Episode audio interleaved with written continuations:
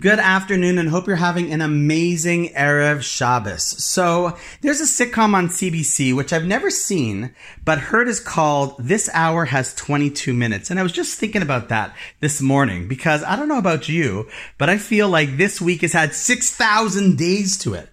I mean, it's hard to imagine that just seven days ago this time we were about to enter into a Shabbos in a world that looked radically different than it does now. And knowing full well that we have no clue what it's going to look like in the week ahead, let alone day or even hour ahead.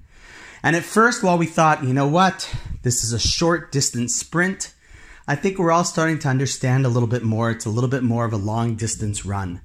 And the question is, how do we get through it? So normally on Friday, Erev Shabbos, we share an insight from the Torah portion. But I would like to actually jump to the end after the Torah portion. There's a custom, which we would have done if we were in shul this week, that after we finish completing one of the five books of Moses, which we're doing this week, the second book, that of Shmos, the Exodus, the, the entire community gets up and says the following three word mantra Chazak, Chazak, Vinit Chazek. Be strong, be strong, and let's strengthen each other. And I want to point out two subtle but hugely important insights in these three words. So, the first question that all the commentaries ask is why do you have to say chazak twice? Just say chazak, be strong.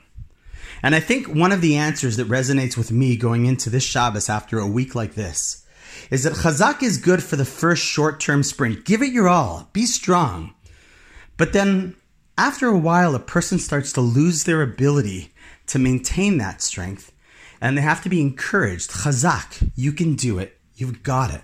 You've got this one. Chazak the first time to say be strong, the chazak the second time to realize that sometimes the endurance requires strength much longer than we initially anticipated.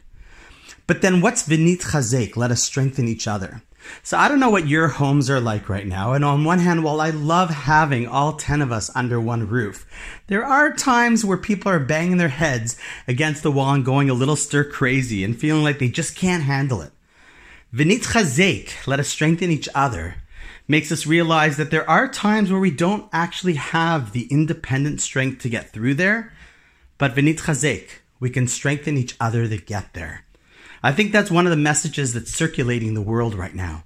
We've got to each be strong, and we have to make sure that we're doing whatever is possible within our capability to strengthen each other as well. You know, it's ironic. On one hand, life is so abnormal. None of us have gone anywhere. We've been stuck at home. Yet at the same time, I'm jonesing for Shabbos to just shut down from all of the messages and media and statistics and memes that keep coming my way.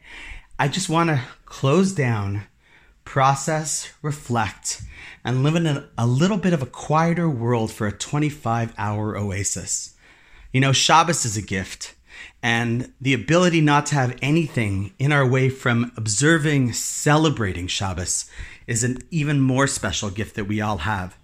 So, I want to wish each and every one of you a beautiful Shabbos, a restful Shabbos, a meaningful Shabbos and looking forward to continuing to provide and to go ahead and receive and collectively share strength with each other.